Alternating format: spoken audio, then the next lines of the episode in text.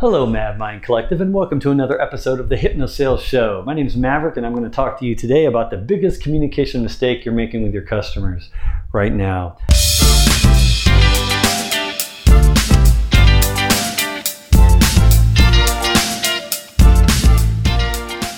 You're probably guessing what it is. I, I, had to learn this the hard way. As I started to learn hypnosis early on as a teenager, and then throughout my whole life, I began perfecting it doing it all the time and helping people with it, doing demonstrations, and realizing that, that hypnosis was, you know, a pretty powerful. It's a powerful tool. You use it as a powerful tool. But as I got uh, into more into sales, pre-sales, and post-sales in customer-facing roles, like you probably have. Hopefully, you're watching this. You have a customer-facing role yourself, and you're in front of customers and working with them pre and post-sale.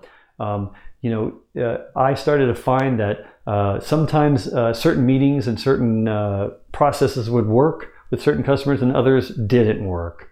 And I was always like baffled, like, why is it I did the same thing I did with this customer as I did with, did with this other customer, but it didn't work with them? Why not? Well, as I started to apply hypnosis and realize uh, how hypnosis uh, gets into our subconscious minds, and I use it not just in a clinical aspect, helping someone to stop smoking or something, but realizing that you know I could use it with my customers, I started to think about it and and started to become very apparent that the preferences and the motivations and the expectations and the assumptions that people make, all of us make, are different from each other. So therefore, when I'm communicating to someone, I might be using my preferences. I might be communicating with them the way I want to be communicated with, or the way that I feel comfortable communicating with my customers, prospects, or clients. And then I started to realize that, well, maybe not everyone communicates the way I do. And uh, maybe not everyone has the same preferences as I. They model reality different. And then I started to bridge the gap. Like, well, when I'm working with someone in a hypnotic uh, hypnosis type of a clinical way, I have to understand their motivations. I have to understand how they're modeling reality in order to make the hypnosis work for them, to get it into the subconscious, to get it to you know, uh, improve that thing that they want to improve or to overcome that fear that they have or overcome that struggle, whatever they're struggling with, I have to get into the subconscious to plant the suggestion because that's what they're asking me to do. And I realize with customers, it's the same kind of thing. They want me to communicate, they want me to understand their motivations and their communication style and how they prefer to be communicated to and and uh, any number of other preferences. Communication is the biggest one. That's why I'm talking about the biggest mistake from a communication perspective. But you can also you might also be making the mistake with other preferences as well. As, and I, I, can talk about that a little bit today. But I just want to focus mainly on the first part here, which is the answer, which is um, hedging, uh, learning to hedge your communication bet. So if you're not hedging your communication bets, right? If you're not hedging your communication bets, then chances are really high that you're going to misalign and it's going to be incongruent. Your communication is going to be incongruent, and that's a big mistake. So, what you want to do is learn to hedge your communication bet. Now, you're probably asking, like, what does that mean, hedge your bet? Well, to realize that there's more than one way, more than one way to communicate with someone, and then to adjust that communication preference to whatever they prefer. So, here's a good example.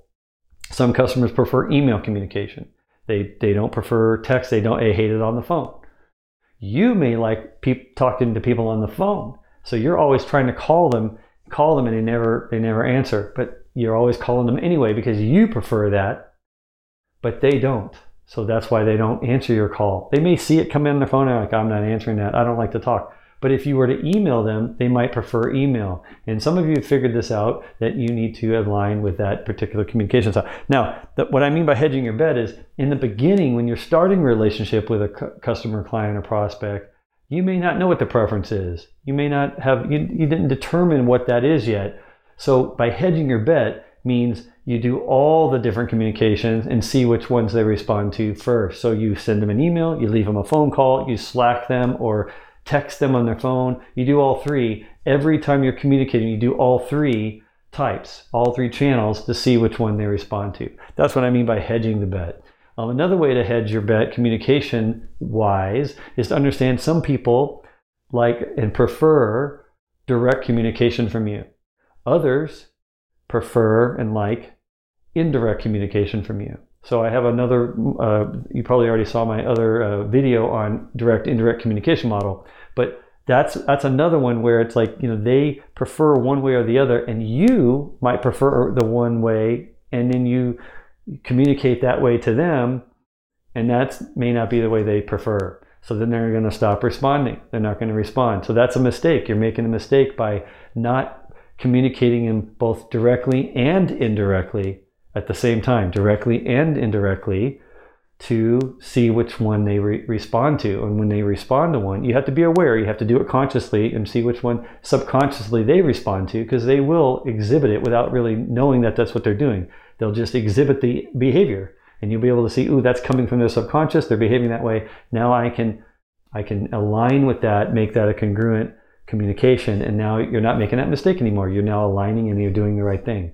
The other thing too, other part of communication could also be, could also be if you want to consider it for a moment, some people prefer visual.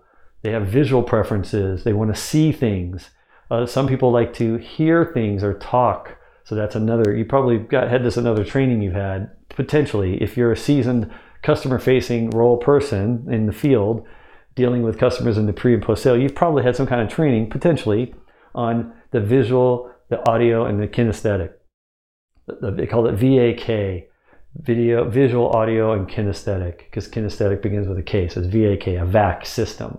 Um, so some people prefer audio, some people prefer visual, some people prefer hands-on. They want to touch and feel it. And they, you can tell by their words when they're emailing you, you can tell by these words, or when they talk to you, you can tell by the words they use if they're visual or audio or kinesthetic, if they lean towards one of those uh, modalities or one of those uh, representation, communication representation models, they'll follow into fall into one of those categories more than the other two out of those three, and then you can, uh, of course, adjust to be more visual, send them more graphics.